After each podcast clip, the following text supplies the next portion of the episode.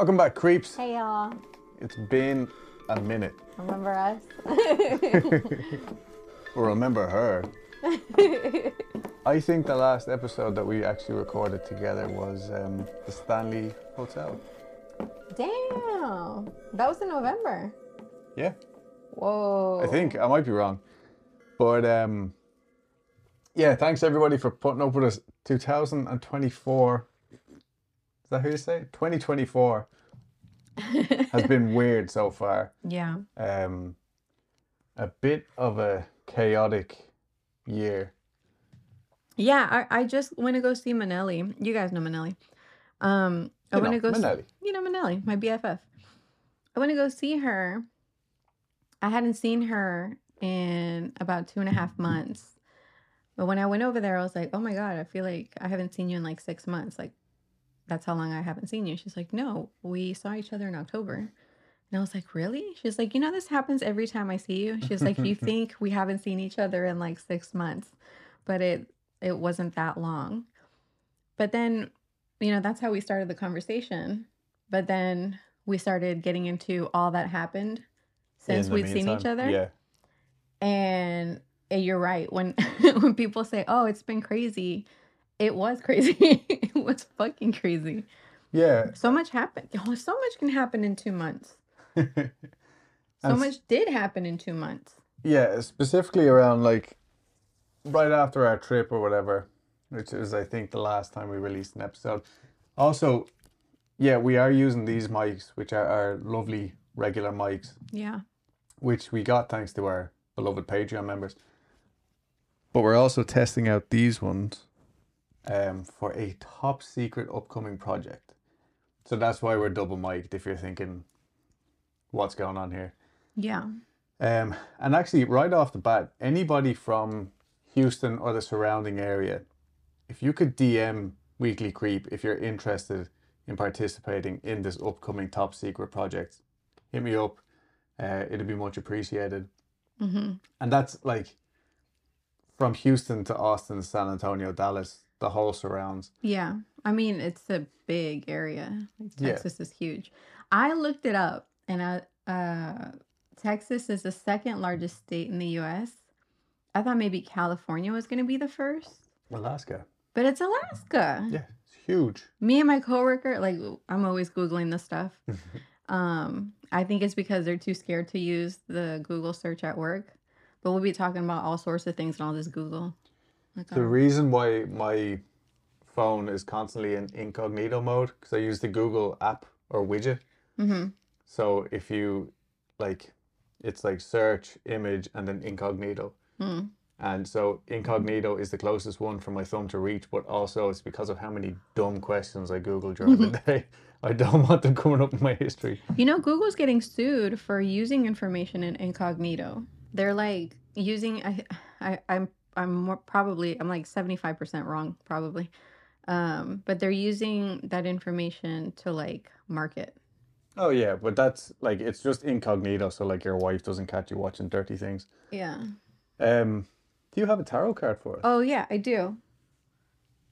Sorry, I'm a little rusty. Today's card of the day is the Three of Pentacles reversed.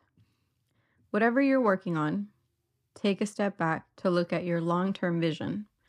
There's good energy today for practical planning.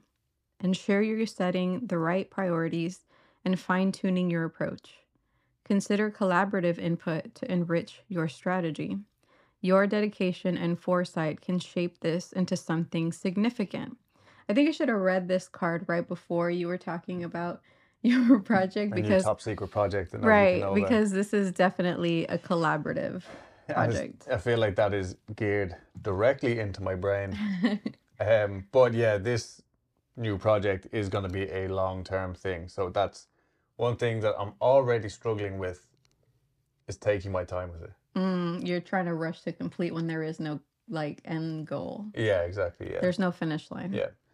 But um anyway, that's all we're gonna say about that right now. But yeah, anyway, thanks for putting up with us while I was back in Ireland as well. I was somebody was adding our uh or subscribing to our YouTube channel the other day hmm and when they pulled it up It's like the thumbnails look just horrendous because it's just me sitting in my granny's kitchen. Like, you know what I mean? we do. what- I mean, you do what you could. You know? yeah, yeah. So, um, no, while I still do really like the Just F and Go stories, I love that format. I'm gonna try and find a nice balance going forward. You know. Okay. Ooh, before we get into it, um, I just wanted it to discuss something. I just wanted to let you know what my favorites are as of rec- as of recently. Things that I think are noteworthy. Okay. Oh, like what we're suggesting this week or whatever. Yeah. Um. I, do, did people like that? I can't remember. Yeah, yeah. They did. Okay. Um. All right. If you're in Target in the one dollar area, when you first walk in, they have these little things. They're like little plates. These little plates are for your tea bag. For whenever you're drinking tea, you take it out of your cup and you just drop it here. Of course, if you're not using a saucer, because I assume that's what saucers are for but or like little baby plates. I got three of those, and I got them like scattered around the house, and they're perfect, and they're a dollar, so great. Um, but they're for like Valentine's and stuff. There's like a heart, there's like that little cup, and then there's like a teapot shaped.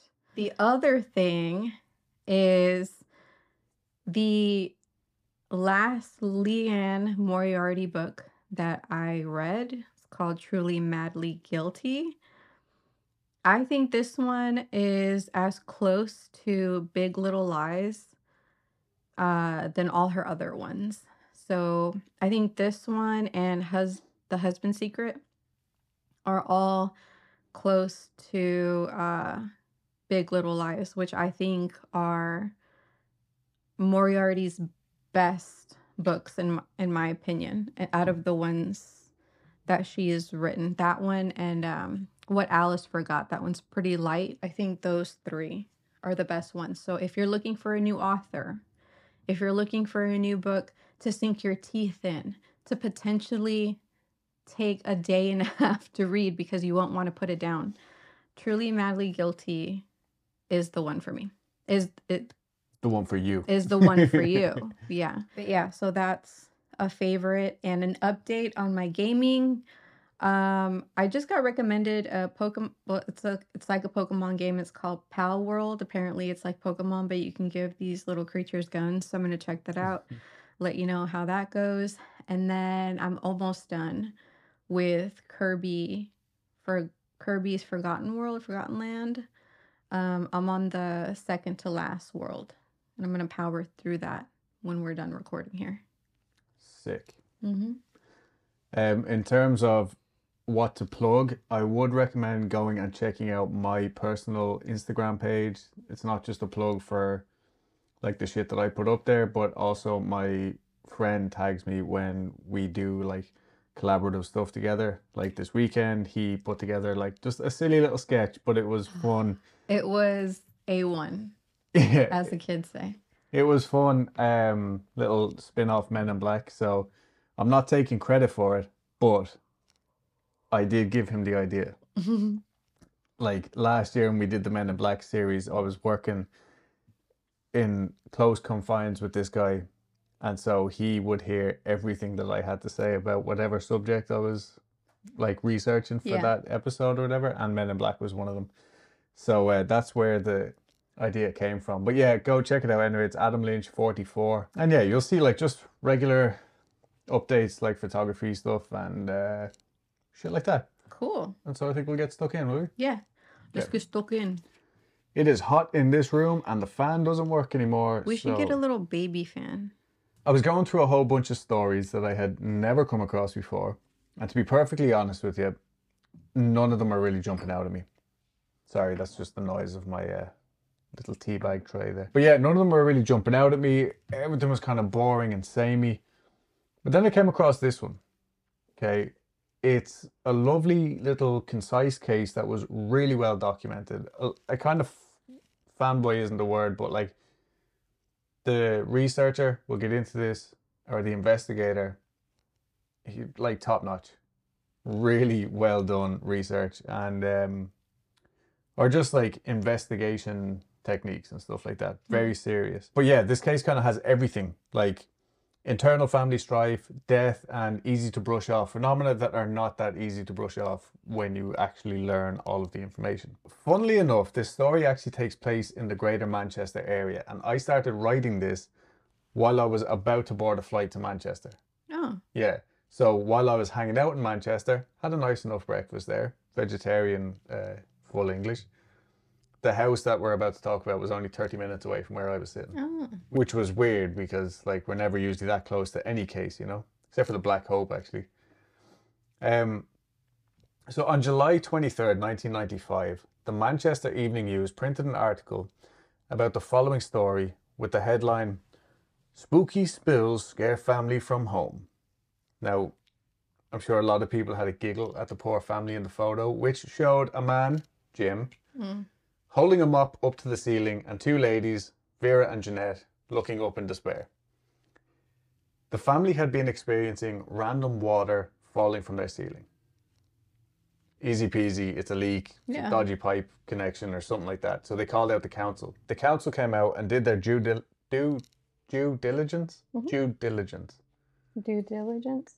Checking the attic for leaky pipes or a hole in the roof or something, but they informed the family that these types of houses didn't actually have any pipes running through the attic.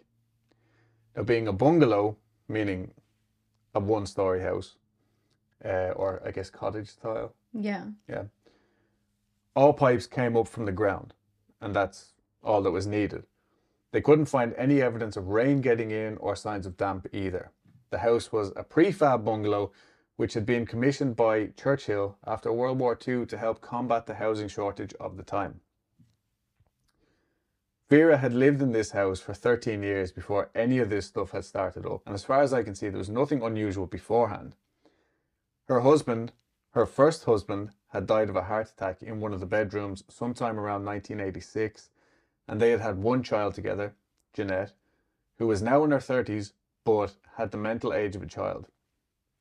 The book I read just said that she had some sort of mental disability, and that's as detailed as they got. So, I don't know. Vera had gotten married to Jim, the ceiling mopper, around 1993, and he had been living in the house for some time before the activity kicked off around October 1994.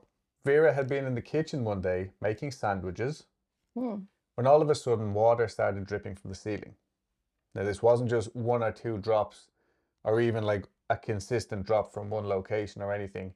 The entire ceiling seemed to be covered in a quote, shimmering, perfectly even layer of water, which had appeared and it was now raining quite heavily, apparently, in Vera's kitchen. Whoa.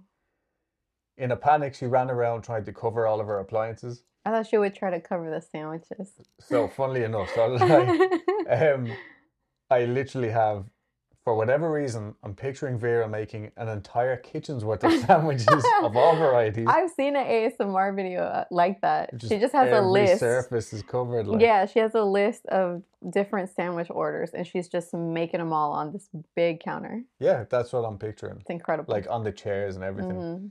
Mhm. um, all cut into triangles and on trays. So anyway, in a panic, she ran around trying to cover her appliances to somehow protect them from this mystery rain.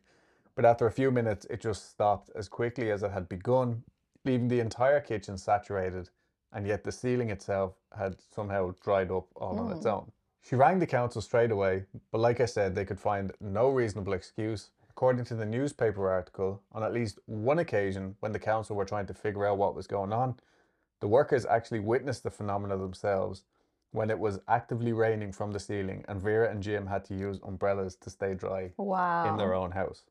This incident would prove to be just the beginning of the family's troubles, though. After this first day of interior rain, it became a common occurrence throughout the house. Sometimes just like rain, and at other times it would just appear on the ceiling, walls, and doors. It seemed to avoid light fixtures like intelligently. Did I say fixtures? Yeah, like pictures. pictures. It seemed to know to avoid light fixtures and would often start in one room, stop, and then pick up in another room. But when it was raining, it would rain. But at other times, like you could be just looking at a, like say a door or whatever, and the water would just form. and then just Oh. dry back up again. Weird. Yeah. Now it was at the stage where they just had umbrellas in every room and plastic sheeting that the council had provided over everything, like floors and all. For about five months, it stayed in Jeanette's room, the daughter, happening every day without fail. And then when they finally had her switch rooms after five months, it seemed to follow her. Whoa. Yeah. So a few nights after the water made its first appearance, other more like regular poltergeist phenomena started. Vera and Jim woke up one morning around 3 a.m. to hear what sounded like pacing back and forth in their room. Mm. This house was only around 700 square feet, by the way. So these footsteps were like, I'm pretty sure right around their bed. Like hmm now, I don't know what 700 square feet actually looks like Me but neither. smaller than this house because I've seen these prefab homes. There's pictures online of them actually being delivered, hmm and they would come in two separate units and just get placed on top of the pipes and stuff. They're tight enough living quarters. But Jim made a point of saying that the floors were covered in plastic at this point, and yet the footsteps that they were hearing sounded like they were on the bare floor. So that to me stuck out because it's like, okay, simple, it's residual, right? hmm But this would become a nightly occurrence, and eventually they would hear other noises too, like knocking, scratching on the walls, and even the raspy cough of a man. Also, possibly residual. Yeah, it's it's weird.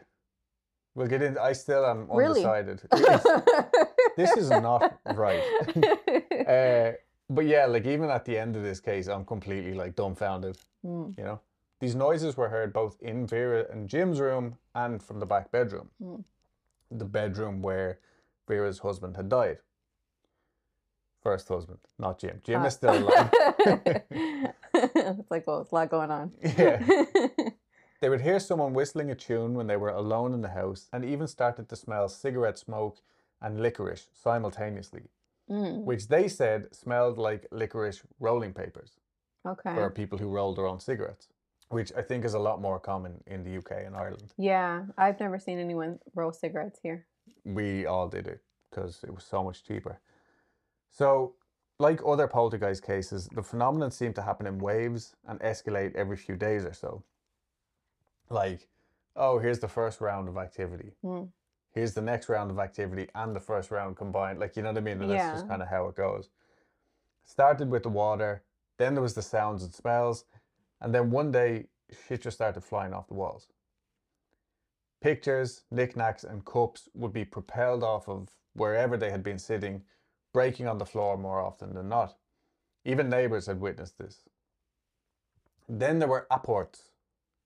Stuff would go missing and turn up in the most bizarre places days later. A clock radio in Jeanette's room would randomly make noise even though it had no power source. And oddly enough, Jim pointed out that it would sound it wouldn't even sound like regular radio, but like what you would expect to hear from a taxi radio. And they would hear random words that seemed to somehow relate to the family Mm, or like something that was going on at that moment. hmm Jim had had a double A battery thrown at him from Jeanette's room as That's he a walked. fat one. Yeah, as he walked past the door one day. And what's super bizarre is when they would brush their teeth in the mornings, their toothbrushes or razors or whatever was in the little holder would rattle and bounce out of the holder and into the tub, just causing a ruckus for no good reason. Mm. And like you know how loud everything is when it falls in the bath, like Yeah, really loud. But the reason why I thought this was extra interesting is because I had stumbled across this funny little story on Reddit just like the day before I read this or started writing this. From Reddit user Cheerios underscore banana. Yum. My roommate's toothbrush is haunted. nice. I actually shared this on the Weekly Creep Instagram page. Ah. And then another podcast copied us, but it's fine. So, today I was brushing my teeth, and we all have our toothbrushes in a cup. Well, my roommate's toothbrush started flopping around by itself in the cup without anyone touching it. I told my roommate about it, and she was like, Yeah, I'm unfazed by it. It happens all the time. Ma'am, dispose of your satanic hygiene product, please, before the rest of the toothbrushes catch your demons. Is that how I'm going to be possessed through a haunted toothbrush? I love it. All, th- all the things in the world a ghost could mess with, and it really chose a toothbrush. Why not mess with something cool like the TV or the lights or door? I would much rather the toothbrush. My mean- old toothbrush, not my new electric toothbrush. Fancy okay. toothbrush over here. yeah. and then they finish, you really have to terrorize my morning routine. Question mark. Yeah. like it's already haunted that you have to go to work on a Monday morning. Yeah. But yeah, I just thought like what are the odds of that two haunted toothbrushes in like two days? That's crazy. In this newspaper article, the one I mentioned above, they state that the family had a priest come over and bless the house, but unfortunately it didn't work. Now, the article, which I'll post on Instagram as well, um, the article actually says exorcism, like the priest performed an exorcism, but the priest felt it was just poltergeist activity, and he basically like made the professional call. He was like, "I'm out. Like this has got nothing to do with me or the church or anything like that." But he did go to his bishop for like a second opinion or whatever, and Mhm. he was like, "Nah, nah, we're not touching that shit." So, the priest was a Catholic priest, even though he's referred to as Reverend in the book. But he was close enough to Vera and actually employed her part time as a cleaner to Mm. help her out because, like, just for extra income or whatever. He had been to the house on multiple occasions and had even witnessed some of the activity firsthand. Like, and not just like little knocks on the wall or anything. He was sitting in the living room with Vera one day when all of a sudden a large painting of a tiger flew off the wall with such force that it actually hit the priest on his leg. Oh. Yeah, and apparently these tiger paintings were like a really common thing Uh-huh. in the 90s in Manchester. Oh, and I completely forgot. I've actually made a playlist from Manchester 1996 or something, whatever was in the UK charts, specifically during like July of 1996 or whenever this took place. I was sitting in the airport, bored out of my school. The only song that I left off, so it's a top 40 playlist, but I only have 39 because the other song was Cotton Eye Joe and I didn't want to do that to anyone. Um, so you're gonna share that? I'll share it somehow. It's on my personal Spotify, uh, which is probably just like Adam Lynch 44. We should have said that at the beginning so that way people could get into the groove. Yeah, because that's why I did it as well. Usually when I'm doing something like this, if there's like reference of a type of music or something like that, I'll have that type of music. Like when I was listen- writing the Corpsewood series, Mm.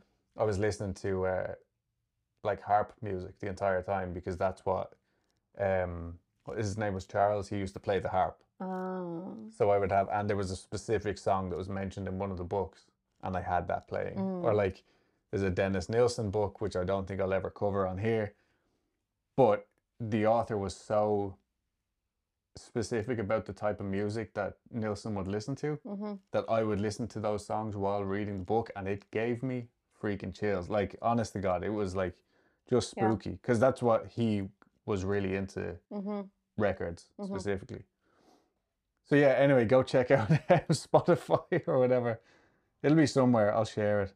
I feel like Gordy, you might like it. Uh, Shout Anyway. out 40. yeah, shout out Gordy. Hope the new business is going well. Now, you might be wondering how I got all of this information with just that tongue-in-cheek article to go on. But that article was read by a man by the name of Steve Mera. Steve is a parapsychologist and founder and chairman of Manchester's Aerial Phenomena Investigation Team since 1974 It's a long time. long time. He's still extremely active in the paranormal community, and as of writing this, he has just launched a new YouTube channel, Ah. which actually has like 250,000 subscribers. Whoa, for a new YouTube channel, that's pretty damn Yeah, so I think, honestly, I think he's like a uh, a celebrity, like Ah. in the paranormal world that somehow I just haven't come across yet, like in my reading. Yeah, is but he like the Brad Pitt of the paranormal community? could be honestly but like interestingly enough after finishing this like and kind of like going through all of Steve Mera's like website and stuff like that and just being like this guy's really cool Mm. i ended up seeing his name twice more in different reddit stories Mm. like based off other accounts and all so it was interesting i think he actually had something to do with the bothell house which we'll cover at a Is that the date. one that those three guys own and they do tours and they film those tours? No that's the hotel in england Oh, what's Yeah. that one called? like my haunted hotel. If you listen to the um episode where I interviewed Kev Eustace. It wasn't really an interview, it was just a chat. It was him and Emma that were on it. Oh, okay. So we talk about it on there. But I think it is just called My Haunted Hotel or something. It's Oh. really cool. Anyway, I'm always skeptical of these types of characters because like charlatans are everywhere, you know what Oh. I mean? Even in this day and age, like Uh-huh. um probably more so in this day and age. But when I read cases like this specifically, it can be very one-sided and like a lot of the time the investigator comes in and is like, You got a demon, baby. And that's all it is, like from start to finish. Whereas Steve is a real one, You from what I like can see. you sound like Disco Stew from The Simpsons. Um, but no, Steve, Steve, like my mate Steve, he's very down to earth, logical, and the embodiment of what you expect a good old fashioned British ghost hunter to look like. oh, Right, honestly, down to the little round glasses and everything. like Derek Acorah. No, he's a that's a charlatan. right. But anyway, when Steve saw this article in the newspaper, he was curious enough to call the council housing office to ask for more information. And when they confirmed all the details of the article, he just left his number and told them to call if they needed help. Mm. Now, according to Steve's website, uh, he had worked with over 300 companies, Mm. like full, like actual corporations, hmm to help them with paranormal happenings. I'm also pretty sure that at this time in 1995, MAPIT actually had a legit office headquarters. So they were like the real deal, like Ghostbusters level, and even had a secretary just like Ghostbusters.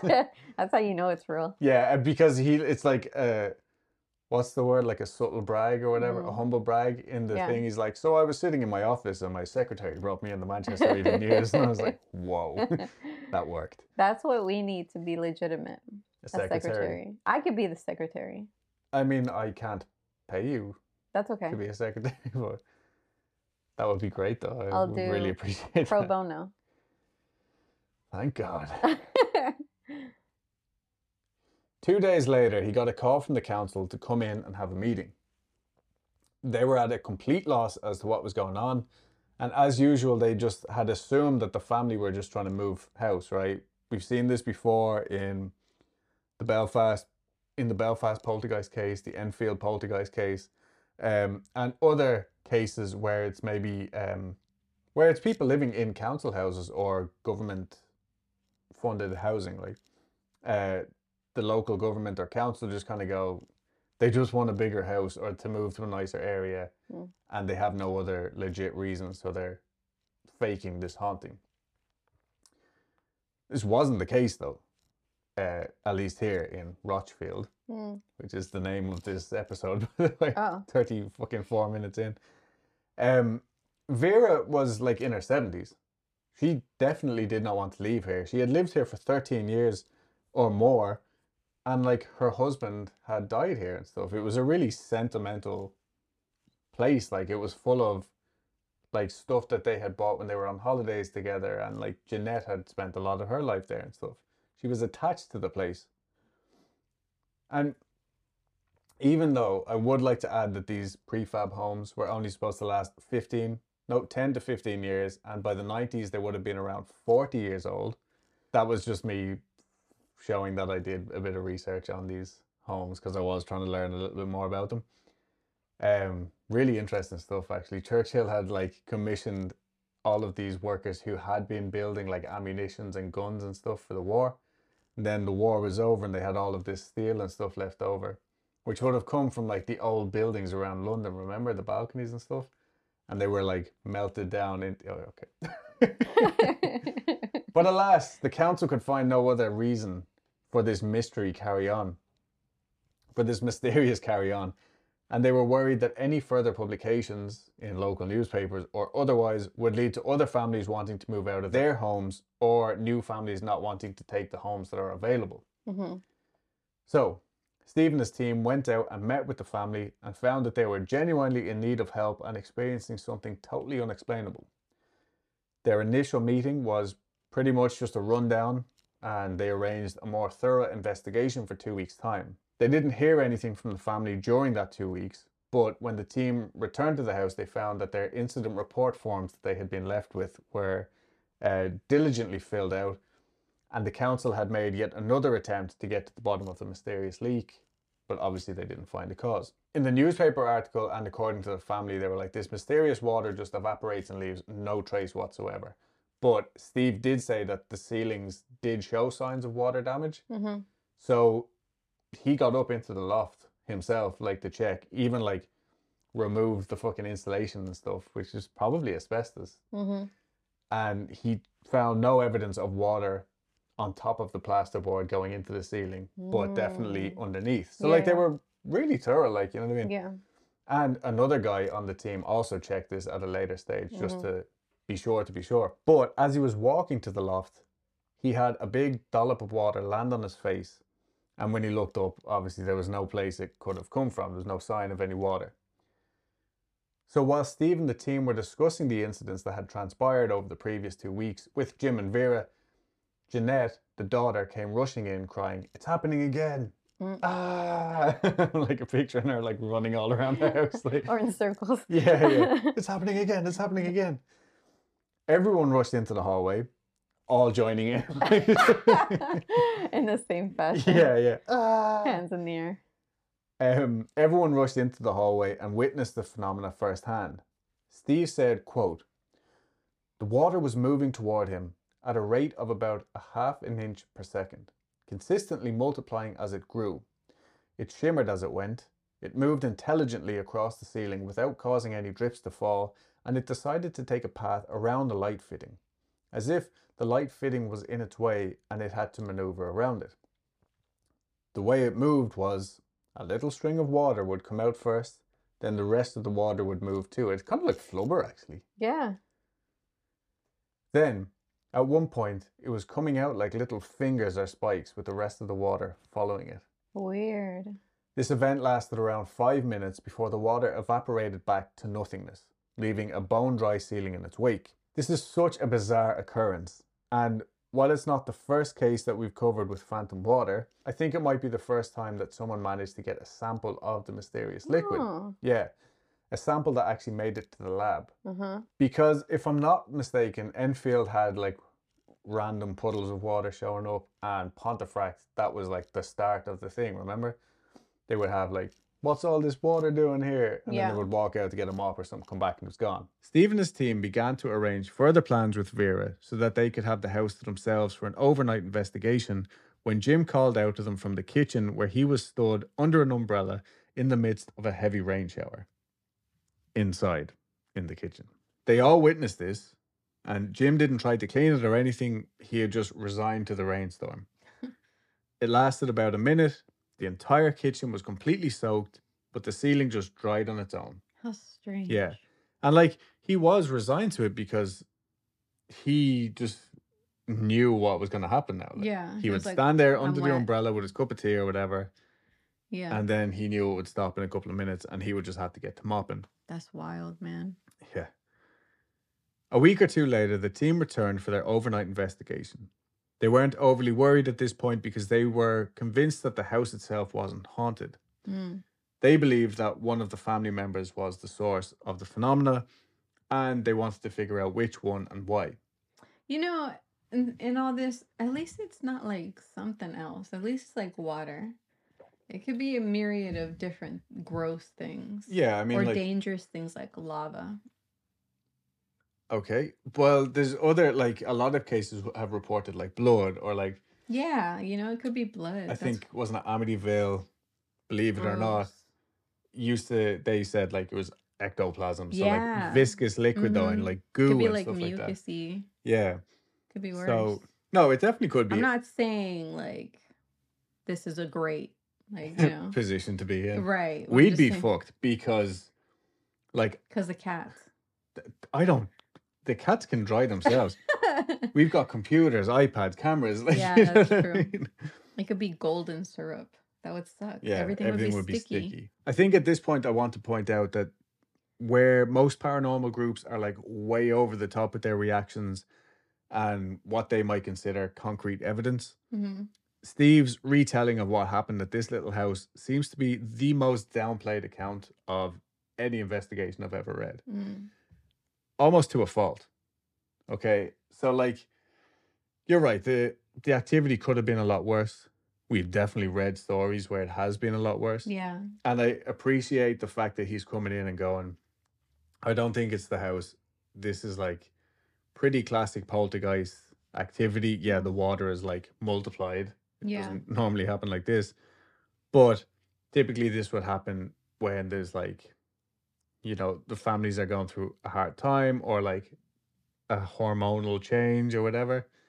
So that's where they were coming in going like, no, let's be level headed here and try and get to the bottom of this. And I didn't want to just quote the book or anything. Like I'll always suggest if you're interested in the story, go and read the source material because you're guaranteed to learn more than whatever I tell you. Which in this case, the book was The Rochdale Poltergeist, a true story by Jenny Ashford and Steve Mera. Mm. No, anyway, like I was saying, they definitely have a, a unique approach to ghost hunting. And one of the first things that they experienced that evening, after the team all had cups of tea, of course, Steve heard another teammate, Alicia, call out to him. The team had split up into pairs, and the two of them had been sitting in Jeanette's room for about half an hour when Steve got up to go to another room, right? They were just going to like switch around so that every team member could be in every room for a certain amount of time. But as he got to the doorway, he heard Alicia just over his shoulder say, You all right, Stevie? I'm imagining that's what Alicia sounds like, which caused him to spin around, only to see that Alicia. What? yeah. You what, mate? What? Sorry. But yeah, he spun around instantly, only to see Alicia still sitting on the other side of the room, startled by his reaction because not only had she not said anything, she hadn't heard anything either. Mm. Stranger still was the fact that nobody ever referred to Steve as Stevie. Mm. Later, another team member, Carol, was in Jeanette's room on her own when suddenly the clock radio came to life and she heard two words through what sounded like walkie talkie or taxi radio static. Dropping clues here.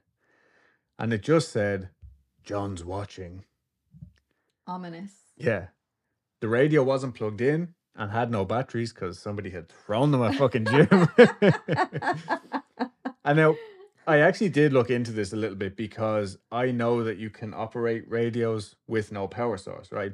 Because I know that it's possible. I have no idea how it works. Mm. And I've actually looked into this before because it's so fucking baffling to me. Um so like crystal radio sets, you would have heard like people talking about these like back in the day. I think in like the 50s and 60s kids would have gotten crystal radio sets to like you would build it yourself. It didn't require any batteries. It was just like windings, um like windings of copper or aluminium Mhm. around something like a magnet that would just catch AM and FM Wow. waves. Yeah, and that's how radio works. Like That's wild. somebody please explain that to me. Like you want to talk paranormal radio waves. Yeah, seriously.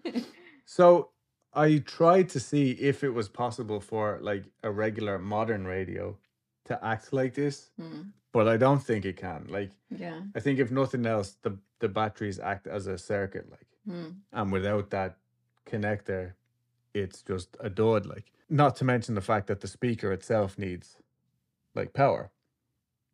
So I'm saying that this was 96% likely to be a paranormal anomaly. Um, but like I said, if somebody else can explain this to me logically, please let me know because it's also not the first time I've heard of random noises coming through unpowered radios. Mm. Or toys. Yeah, exactly. yeah.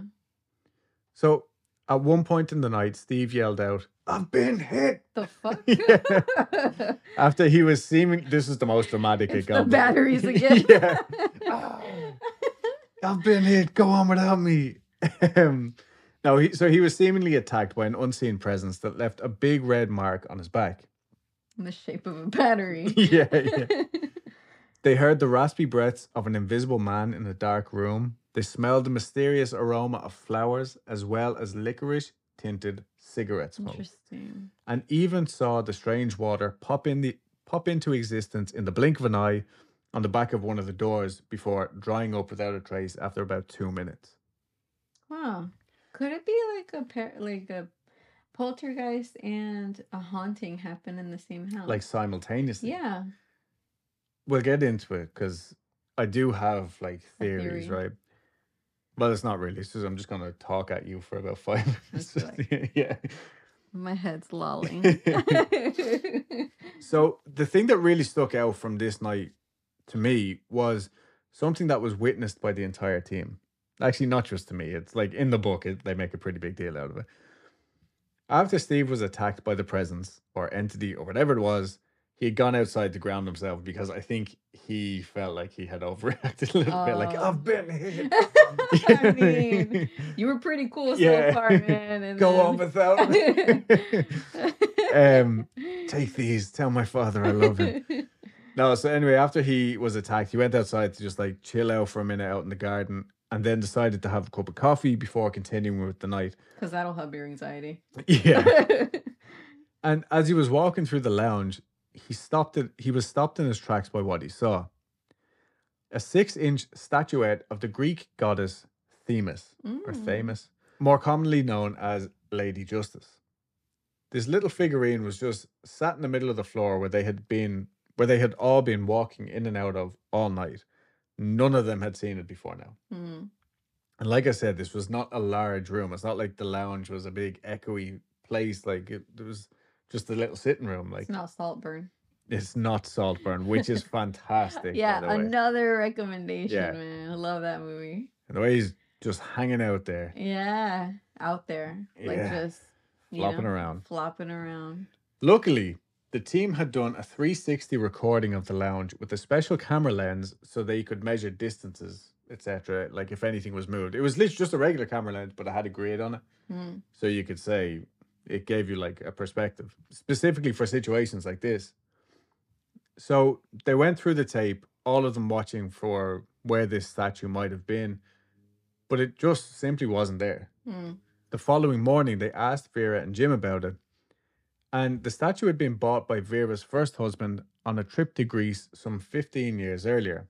There's no real significance as to why it was Themis. It was just that they were in Greece and it was like a knick-knacky touristy Right. shop. Uh-huh. But it had been on the TV stand for forever. I think there was a vase on one side and this little statuette on the on the other side. It had been there forever, so Vera never moved it or anything like that, and she was just as perplexed as the others were.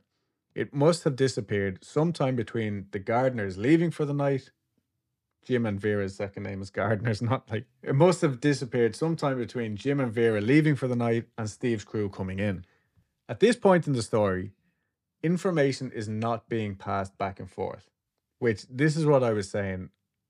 Like Steve's doing this on purpose. This is his technique. I see. I think it's almost to the detriment of the case though. Uh, A lot of the time, this is just my opinion. I understand why he's doing it. He's trying to not like feed the beast. Right. But at the same time, like Wait, he's he's not sharing information with his team. You said?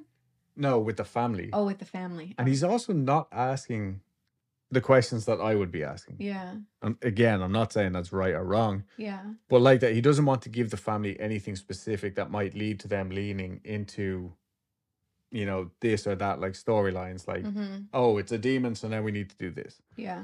Like, imagine the priest that they had called in had told them that the mysterious water phenomena was caused by an unholy water demon because they ate meat on Fridays, and if they st- if they wanted it to stop, they would need to wear skirts exposing their knees, which had little troll doll wigs glued to them. it's very specific. Very specific.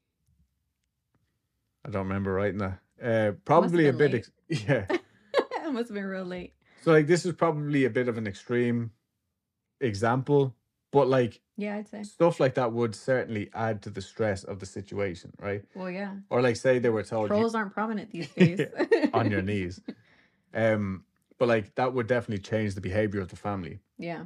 and put them under more stress. Like for example, the Brownsville case, right, Mhm. where he was like reading scripture, like straight from the Bible for like hours on end, I think. Yeah. And while he seemed to think it worked, and probably did, it definitely altered his mindset Mm. at that stage. hmm So I think this is what Steve was trying to avoid But in doing so, I think he actually hindered the investigation. Up until now, the family had thought that the activity might have been the result of Vera's dead first husband maybe being unhappy about something. But the phenomena was so poltergeisty that Steve and his crew just refused to believe that. Hmm. So I think it's kind of trendy at the minute to assume that activity is not caused by the spirit of someone who once was, right? Okay. And while I agree that that's probably not every case, I think there's too many coincidences in this particular case. Like I do still believe in you know somebody dying and their ghost being here. Hmm. Like the most simple explanation of a ghost. I do think that that can happen. You see, Steve never even asked Vera what her first name was, right? No. You see, you see, Steve never even asked Vera what her hu- first husband's name was until after the first overnight investigation. It was John. The words that came from the unplugged radio were Oh. John's watching. The unplugged radio that made noise unlike a regular radio, but a walkie talkie or taxi radio. Yeah. Guess what John used to do for a living? It was a taxi driver. He was a taxi Shut driver. your face. And what did John die from? Getting run over by a taxi. John died from a heart attack brought on by years of smoking, which had led to emphysema. he smoked those cigarettes. Could that have been the raspy breaths that the team and family had both heard? Like, uh huh. The family even reported hearing coughing. Well, John, but the smoking taxi driver, is Uh-huh. he the reason why everyone was smoke selling? Is he One reason why everyone was smoking.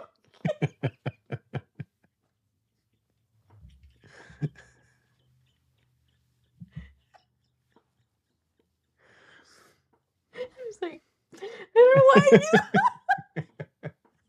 I never liked it. I liked the taste. I just keep oh, smoking. fucking John? Is he the reason why everyone was smelling cigarette smoke throughout this house? Why now, though? Right? John had died years before. Vera had been married to Jim for two years at this point, and presumably they had been together for at least a few months before they got married, right? So why would he all of a sudden kick up a fuss? Usually, in typical poltergeist cases, there are adolescents involved. Usually, the activity is focused on them or seems to happen more often when they are present. This case doesn't have that, but we do have Jeanette. yeah. Although she is an adult, mentally she behaves like a much younger individual. Oh. Now, Steve had assumed that she was the root cause of all of this. Not intentionally or anything like that, but I could understand why he would think this. When he went to speak with the priest who had blessed the house and also employed Vera, though, he found out something else which he felt validated this theory. Mhm. And I also feel this way. Jeanette had gotten pregnant at some point. Really? Yeah. And the child had lived with the family for a while, but unfortunately, Jeanette wasn't really able for motherhood. And so her daughter was taken into foster care. Oh. Now, it seems pretty like amicable. Like, I mean, Vera was also in her 70s. She could hardly be looking after like a newborn baby or toddler. So the child would come and visit them at the house. But during one of her visits, all hell broke loose. The little girl was having a sleepover in Jeanette's room, from what the priest said. And while she was in there, stuff started being thrown all over the place, and a rogue hairdryer hit the little girl. Mm. Her and Jeanette ran screaming from the house, and that was the last time she visited. Whoa. Jeanette still had access, but would go to the foster family's house for these access meetings. hmm Now, I don't have any sort of timeline here, but it seems to me like maybe the activity only started up when the little girl went to live with the foster family. hmm Obviously, this was a horrific time for Jeanette, and I'm sure Vera too, and probably the little Mhm. girl, even if it was even if it was for the best. So that was the event that Steve was looking for. hmm I'm still kind of leaning towards the John ghost theory, personally.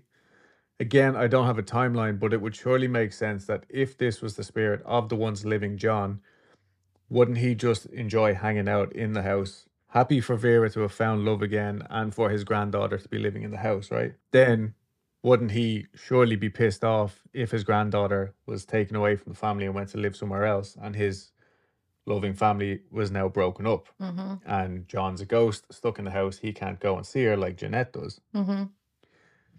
The argument for Steve's side of things was that all of this energy was there because of Jeanette's emotional trauma.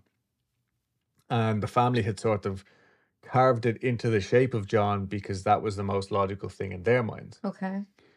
So I'm not 100% sold on either side because I'm flaky at best. I do not and will not ever know the answer. And so I'm not going to pretend like I do. I'd like to hear all theories. This is how I have written this.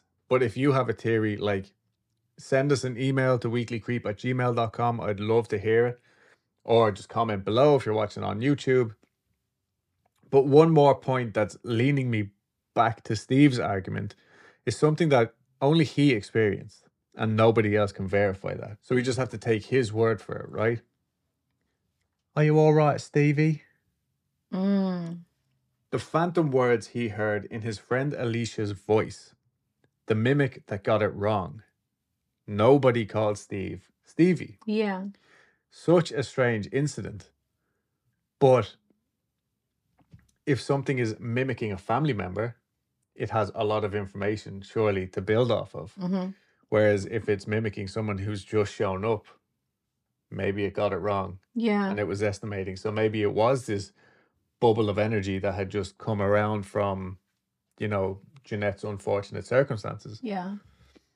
And then lastly is the water sample.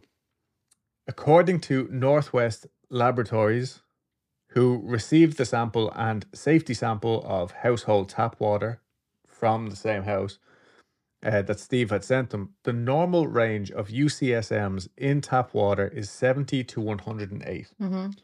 UCSM, I think, stands for micro Siemens per centimeter. That might not be true. Now that I'm looking at this, micro Siemens per centimeter, which is the conductivity level of water. Oh, that is what it. I thought maybe you're like that's not what it is. That's not the right word, but it is Siemens. I guess that's the measurement. Siemens. Siemens, Siemens.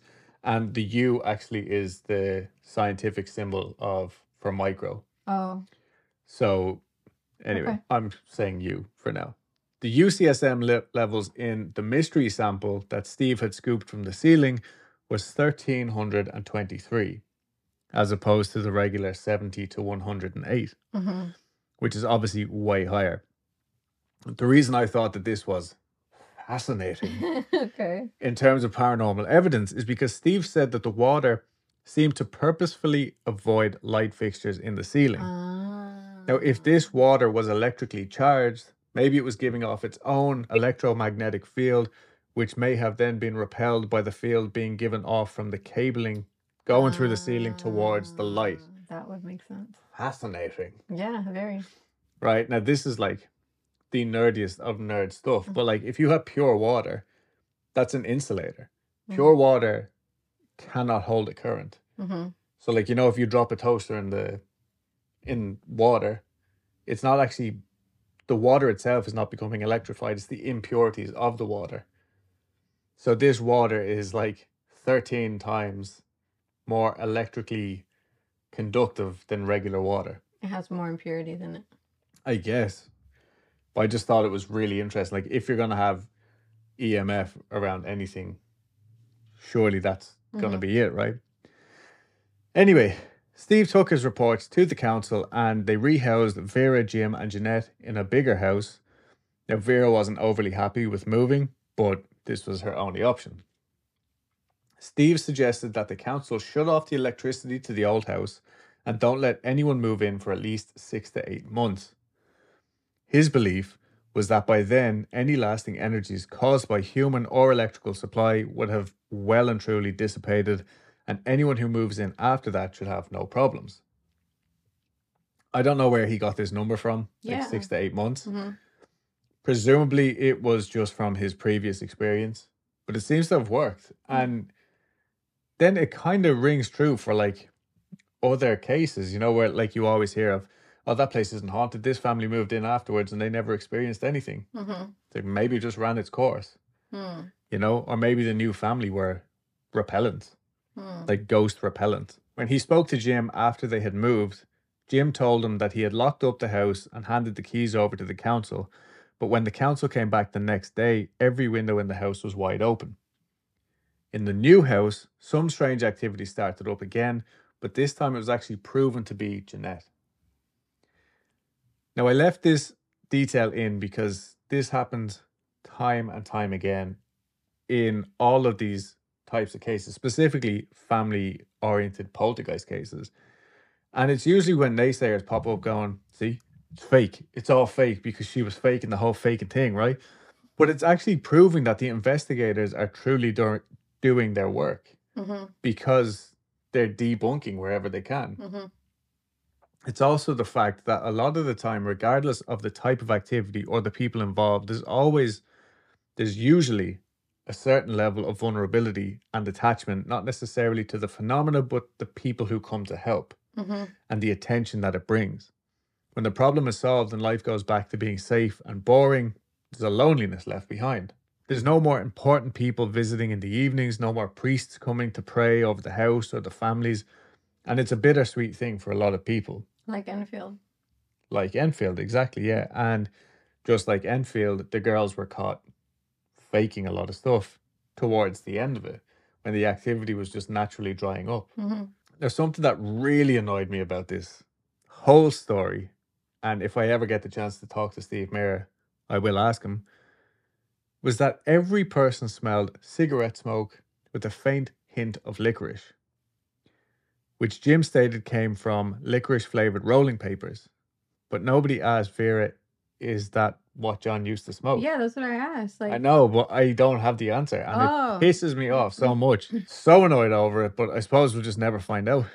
Um, so that's the Rochdale poltergeist. all right. Yeah, That's my- a good story. yeah, it was. It was definitely a unique one. Um, my sources were the Rochdale Poltergeist, a true story by Jenny Ashford and Steve Mera, H2OLabcheck.com, because I was trying to find out what UCSM meant, SteveMera.com, and the article from Manchester Evening U- News, which will be on our Instagram. Cool. Um, yeah, with Jim the ceiling mopper. All right, so we'll be back in two weeks' time with another new story and uh, hopefully some updates on the top secret project that nobody's allowed to know about. Um, but again, if you're in the Houston area or the surrounds, message me, um, and I'll let I'll fill you in. We'll Try and get you on board. Good on us. nope, that's it. All right. Bye. Bye.